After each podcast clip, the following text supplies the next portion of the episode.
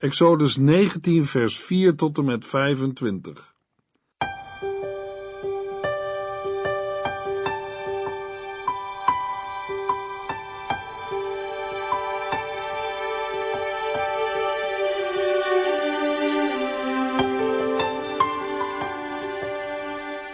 Hartelijk welkom bij De Bijbel Door, een programma van Transworld Radio. De Bijbel Door is een radioserie die u in vijf jaar meeneemt door de hele Bijbel. Van Genesis 1 tot Openbaring 22.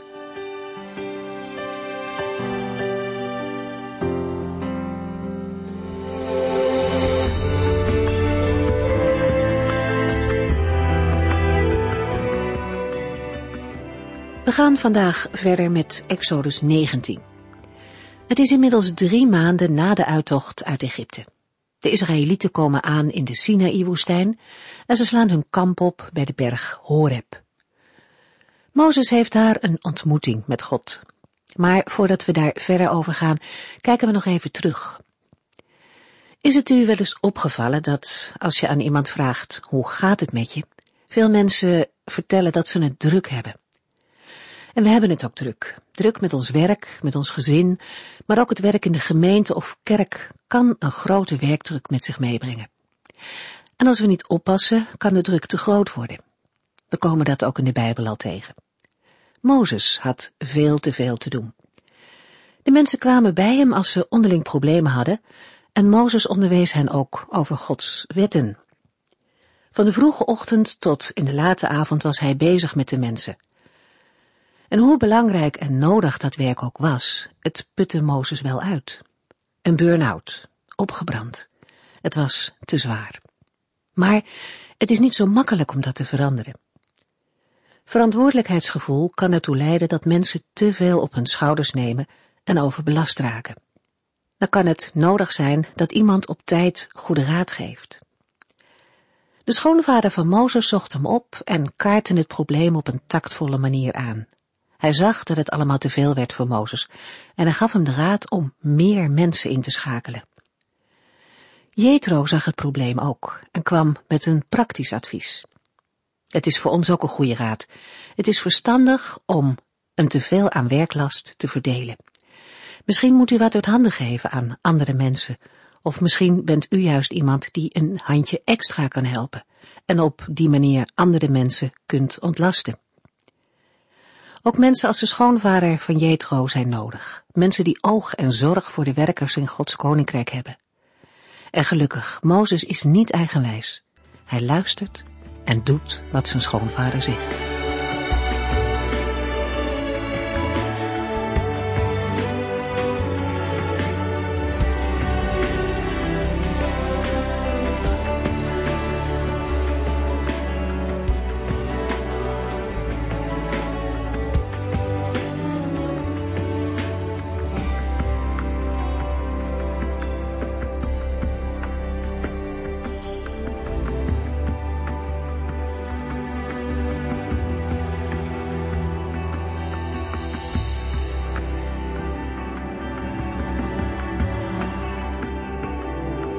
Vorige uitzending lazen we dat Mozes de berg Sinaï beklom om de Heere God te ontmoeten. Mozes moet een aantal opdrachten doorgeven aan het volk Israël. De Heere zei, zeg hun, u hebt gezien wat ik met de Egyptenaren heb gedaan, en hoe ik u bij mij heb gebracht, zoals een arend zijn jong op zijn rug meeneemt. Als u mij gehoorzaamt en uw deel van ons verbond naleeft, zult u mijn eigendom zijn tussen alle andere volken, want de hele aarde is mijn bezit. U zult een koninkrijk van priesters van God en een heilig volk zijn. Exodus 19, vers 4 tot en met 6. De Israëlieten worden door de Heere uitgenodigd tot het verbond en aanvaarding ervan. Het volk heeft drie dagen om zich voor te bereiden op de door de Heere aangekondigde verbondsluiting. In deze periode geeft de Heere via Mozes zijn instructies. Geheel in de stijl van de toenmalige vazalverdragen herinnert de Heer aan zijn weldaden in het verleden. Wat is een vazalverdrag? Wanneer in het Oude Oosten een koning een andere koning overwonnen had in een oorlog, kon de overwinnaar een verdrag aanbieden aan de verliezer, een zogenaamd vazalverdrag. De onderworpen koning werd dan niet gedood, maar kwam in een afhankelijkheidsrelatie met de overwinnaar, de soeverein. De onderworpen koning moest elk jaar aan bepaalde verplichtingen voldoen. Er stond tegenover dat hij ook op bescherming van de overwinnaar kon rekenen. De onderworpen koning werd vazal van de overwinnaar. Deze vormen van verdragen worden door de Heere God in gebruik genomen om de relatie tussen zichzelf en het volk Israël onder woorden te brengen. De Bijbel kiest voor het woord verbond in plaats van vazalverdrag. Daarmee komt meer nadruk te liggen op de goedheid en barmhartigheid van de soeverein, in dit geval de Heere God, ten opzichte van de vazal, het volk Israël. Het verbond wordt in het Midden-Oosten en in de Bijbel gebruikt om God en mens of mensen onderling in een nieuwe relatie te brengen. Het betreft een wettelijke regeling van relaties. Door het verbond van de Heer met Israël wordt het volk aangenomen tot zonen van God. De vazalverdragen zijn uit de 14e eeuw voor Christus bekend van de Hethieten en werden altijd schriftelijk vastgelegd. Er zijn grote overeenkomsten met de weergave en sluiting van het verbond uit de Bijbel. In de vazalverdragen van de Hethieten vinden we eenzelfde opbouw, een herinnering aan de voorgeschiedenis, een uitnodiging om het verdrag te aanvaarden, de basisbepaling van wederzijdse trouw en de nadere uitwerking. De eigenlijke sluiting van de overeenkomst, in veel gevallen met bloed, wordt gevolgd door een maaltijd. Ook zijn er ongelijke partijen. Blijkbaar heeft de Heere gebruik gemaakt van vormen die in die tijd bekend waren.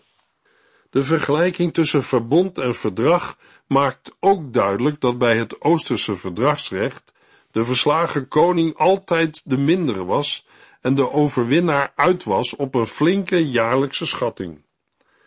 Bij Israël staat de genade en barmhartigheid van God centraal. Het verbond is meer dan een verdrag. In het Oosterse verdragsrecht was het de gewoonte dat er twee identieke exemplaren van de overeenkomst werden gemaakt, bijvoorbeeld twee kleitabletten. Beide koningen namen een exemplaar mee. Zo bezien is het waarschijnlijk dat de twee stenen platen die Mozes ontvangt ook twee identieke exemplaren zijn, één voor de Here en één voor het volk. Nergens staat in de Bijbel te lezen dat op de eerste plaat de eerste vier en op de tweede plaat de laatste zes geboden staan. Misschien dat die verdeling wel gold voor de voor- en achterkant van de platen. Volgens Exodus 32 vers 15 waren de platen aan beide zijden beschreven. Het meest waarschijnlijk is dat de twee platen in zijn geheel hetzelfde waren. Kennis van de verbonden is ook belangrijk voor de betekenis van bepaalde woorden. Bijvoorbeeld, het Hebreeuwse woord dat vaak met goede tierenheid vertaald wordt, betekent in veel gevallen meer trouw aan het verbond en loyaliteit. Wanneer een bidder pleit op deze eigenschap van de Heere God, wordt er niet alleen gevraagd om een gunst, maar ook om Gods trouw aan zijn eigen beloften. Na deze verduidelijking kunnen we nu ingaan op enkele bijzonderheden. De Heere geeft een overzicht van zijn eerdere daden. Als eerste herinnert hij aan de verlossing uit Egypte en vervolgens geeft hij aan dat Israël op adelaarsvleugels is gedragen. De adelaar of arend is vermoedelijk een verzamelnaam voor een groep roofvogels. In de Bijbel wordt de Heere God wel vergeleken met een arend, zoals in Deuteronomium 32 vers 11. Hij spreidde zijn vleugels over Israël uit, net als een arend zijn jongen op de vleugels neemt en zo beschermt. Zo doet de Heere met zijn volk, de Israëlieten. Het volk Israël is verlost uit Egypte en door de woestijn naar de grens van Canaan getrokken. Door hun ongehoorzaamheid duurde het veertig jaar voor ze het beloofde land mochten intrekken. Al die jaren is de Heere hun nabij geweest en heeft hij voor hen gezorgd, zoals een arend zorgt voor zijn jongen. Dat is de vergelijking die Mozes in Deuteronomium 32 maakt. De arend werpt zijn jongen uit hun vertrouwde nest. Ze voelen zich er veilig, maar kunnen er niet altijd blijven. Daarbij gaat het nogal rigoureus toe. De arend begint het nest te vernielen door de takken los te trekken. Daarna duwt hij de jongen over de rand van het nest, zodat ze gedwongen worden om te vliegen. De jonge arenden hebben nog nooit gevlogen, maar moeten nu hun vleugels gebruiken. Als de moeder arend ziet dat haar jong het niet redt, dan gaat zij onder het jong zweven, spreidt haar vleugels uit en vangt het jong op. Daarna vliegt ze omhoog en laat de jonge arend weer vallen, net zo lang totdat het zelf kan vliegen. Luisteraar, een schitterend beeld. Zo kan de Heer ook in uw en jouw leven te werk gaan. Hij wil mensen vormen en brengen waar hij hen hebben wil. Daartoe gebruikt de Heer omstandigheden. Omstandigheden om ons los te maken van eigen veiligheden. Iedereen zal het ermee eens zijn dat jonge arenden niet altijd in het nest moeten blijven. Een arend is geschapen om te vliegen en in de lucht op de wind te zweven. In onze situatie is het vaak hetzelfde. Als we ons te veel nestelen in ons eigen huisje, boompje, beestje en alles piekfijn voor elkaar hebben, dan is de kans levensgroot dat we de Heere God uit het oog verliezen. We bereiken dan niet het doel dat God met ons voor ogen heeft. Hij wil ons namelijk omhoog voeren, zodat we alles meer vanuit zijn optiek gaan zien. Hij wil ons zijn liefde en zorg doen ervaren en wil dat we genieten van zijn zegeningen. Exodus 19 vers 4 U hebt gezien wat ik met de Egyptenaren heb gedaan, vatting dat zij bij mij heb gebracht, zoals een arend zijn jong op zijn rug meeneemt. Jonge arenden die uit hun nest zijn gewerkt en proberen te vliegen, worden, als dat niet lukt, door hun moeder op haar rug opgevangen. Het is een geweldig beeld en eveneens heel goed toepasbaar op onze situatie. Het kan voorkomen in ons leven dat we door alle zorgen en moeilijkheden de indruk hebben dat de Heer ons heeft verlaten. De hemel lijkt wel van koper. We ervaren niets van Gods vrede en zorg. Het licht aan het einde van de tunnel is ver weg en we storten steeds verder omlaag. Net als de jonge arenden die uit het nest zijn gestoten. Zij ervaren dan niets van de zorg van hun moeder. Ze lijkt ver weg en uit het zicht. Heeft ze hen in de steek gelaten? Nee, want plotseling is er een moment dat hun moeder opduikt, onder hen zweeft en hen opvangt op haar rug, waar ze veilig zijn. Ze zijn onnodig bang geweest. Hun moeder was er al die tijd en hield hen nauwlettend in de gaten. Zij wist precies het juiste moment om in te grijpen. Als een mens wordt bedolven onder problemen, voelen we soms ook helemaal niets van Gods nabijheid. De rust is weg, alles is onzeker. Maar gelukkig, de Heere God is er wel. Hij houdt ons scherp in de gaten en grijpt in op het juiste moment. 1 Corinthiërs 10 vers 13 God is trouw. Hij zal ervoor zorgen dat de beproevingen u niet te veel worden. Hij zal ook een uitweg uit de beproevingen geven, zodat u er tegen opgewassen bent. Wij mogen weten, misschien voelt u het niet altijd, dat zijn eeuwige armen onder ons zijn en dat niemand ons kan roven uit zijn hand. Ook al begrijpen we niet altijd wat en waarom iets gebeurt. Toch mogen we geloven dat de Heere God een liefdevolle Vader is, die weet wat goed is voor ons. Door de moeilijkheden heen zal een mens steeds ontdekken dat de Heere betrouwbaar is. Voordat een arend wegvliegt, heeft hij eerst op de wind gelet. Hij luistert met zijn oren, ikt met zijn ogen en voelt met zijn hele lichaam of de wind gunstig is om zich te laten meevoeren. Op dezelfde wijze mogen wij onze omstandigheden tegemoet treden.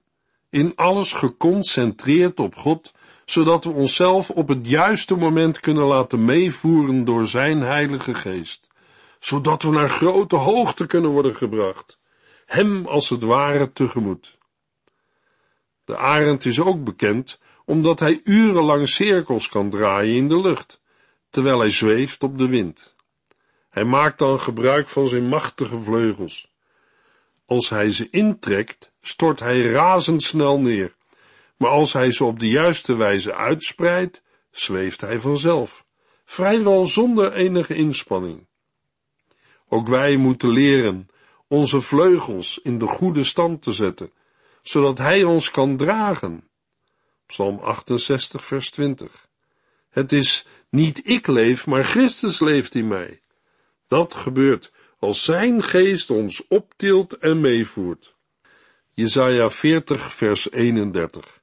Maar zij, die hun hoop op de Heere hebben gevestigd, zullen hun krachten weer terugkrijgen. Zij stijgen op met vleugels als van arenden. Zij zullen voortsnellen, maar niet moe worden. Zij zullen wandelen zonder uitgeput te raken. We gaan weer terug naar de tekst van Exodus 19 vers 6. U zult een koninkrijk van priesters van God en een heilig volk zijn. Met dit vers geeft de Heere aan dat hij Israël tot zich heeft geroepen. Nu de Heere in het voorgaande een overzicht heeft gegeven van zijn weldaden, volgen de bepalingen van het verbond. De bepalingen bestaan uit een oproep tot gehoorzaamheid en de daarbij behorende positie, priesters van God en een heilig volk. Israël mag zich beschouwen als het bijzondere bezit van de Heere.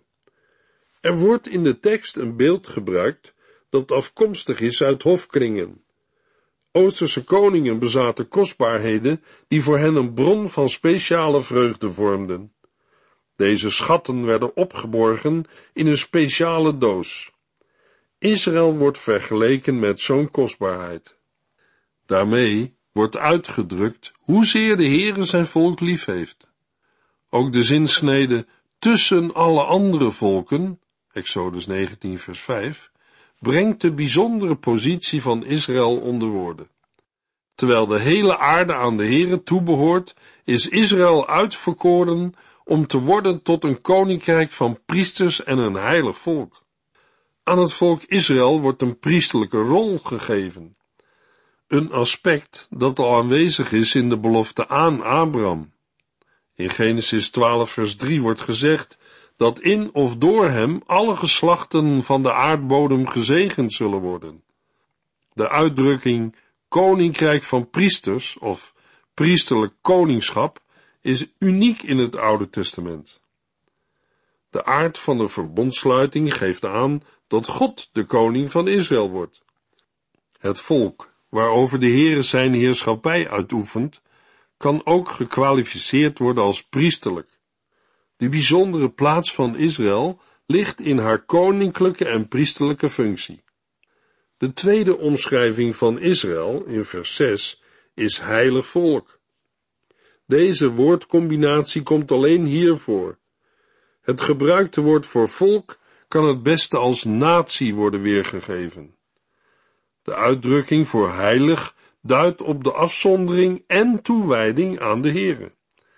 Er is sprake van een aan de Heere gewijde en afgezonderde natie. Nadat de Heere de verbondswoorden heeft uitgesproken, geeft Mozes ze door aan de oudsten en via hen worden ze doorgegeven aan het volk.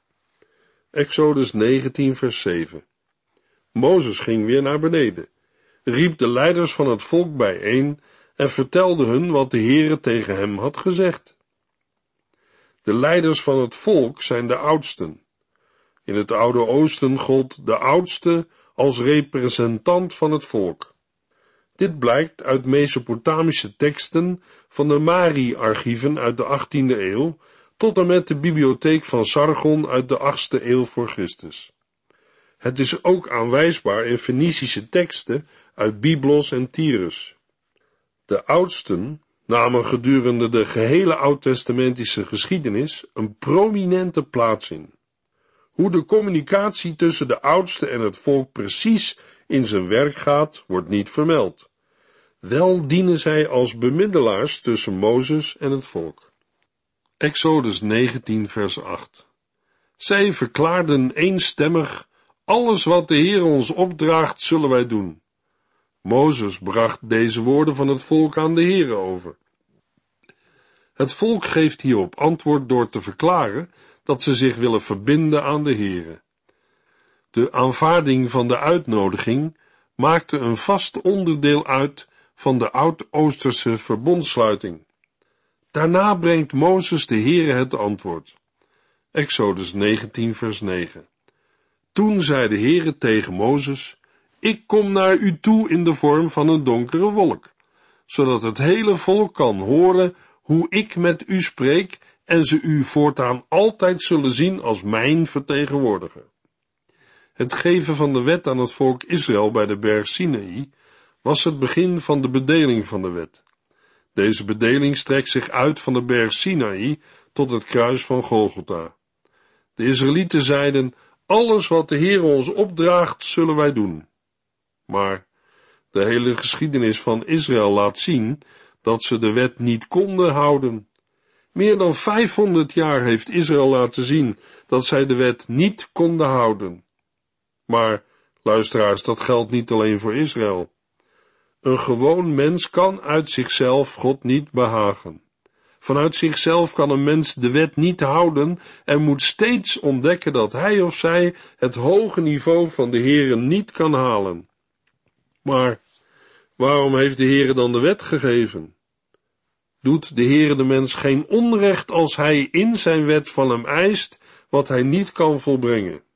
Nee, want de Heer heeft de mens zo geschapen dat hij hiertoe in staat was. Maar de mens heeft zichzelf en al zijn nakomelingen door ongehoorzaamheid van deze gave beroofd.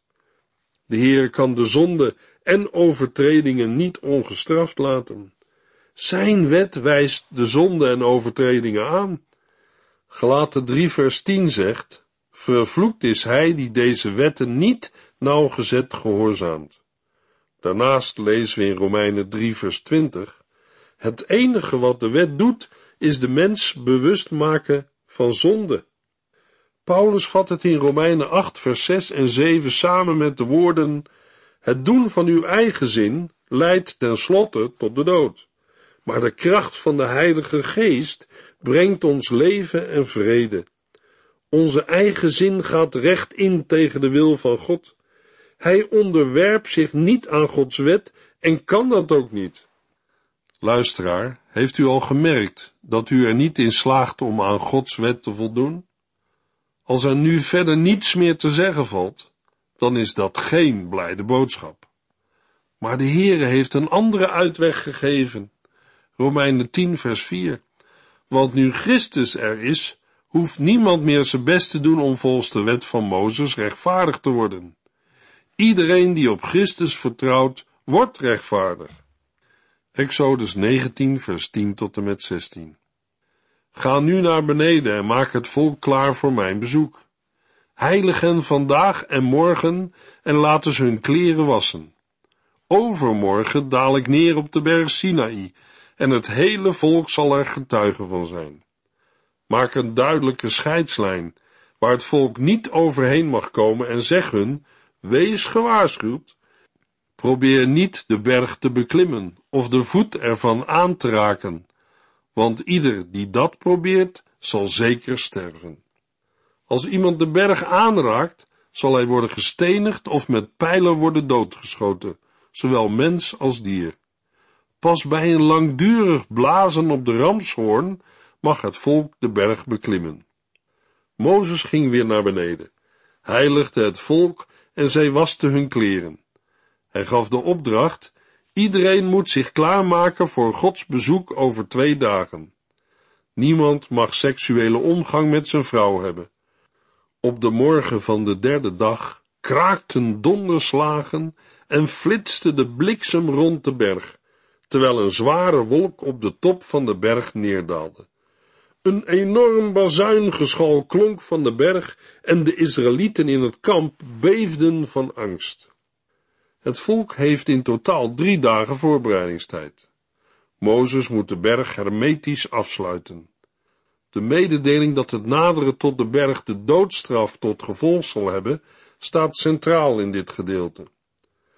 Door deze rigoureuze afsluiting van de berg wordt op krachtige wijze onderstreept dat de Heere volkomen verschilt van de mens. Hij is de Allerhoogste en is in kracht, heiligheid, rechtvaardigheid en liefde niet te vergelijken met de mens. Dit anders zijn van de Heere is uiteindelijk een geweldige troost.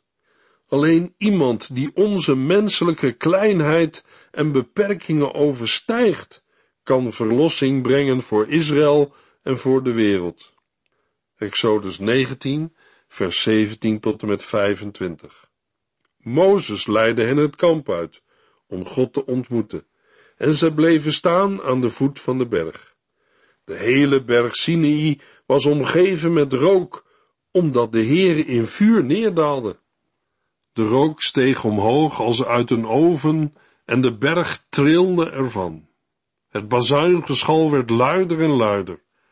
Mozes sprak en God antwoordde hem in de donder. Toen daalde de Heere neer op de berg. Hij riep Mozes naar de top van de berg en Mozes klom omhoog. Maar de Heere zei tegen hem, ga weer naar beneden en waarschuw het volk dat niemand mag proberen een glimp van mij op te vangen, want anders zullen velen sterven. Zelfs de priesters moeten zich eerst heiligen, voordat zij tot mij naderen, want anders zullen ook zij sterven. Maar Mozes antwoordde, het volk zal de berg niet beklimmen, want u hebt ons gewaarschuwd met, zet de berg af en beschouw hem als heilig. Maar de Heere hield aan en zei, ga naar beneden en neem Aaron mee naar boven, maar laten de priesters en het volk beneden blijven, anders zal ik hen vernietigen. Zo ging Mozes weer naar beneden en vertelde het volk wat God had gezegd. Luisteraar, niemand heeft ooit God gezien, maar zijn enige zoon, die één met hem is, heeft ons laten zien wie God is. Johannes 1, vers 18. In de volgende uitzending gaan we verder met Exodus 20, de tien geboden.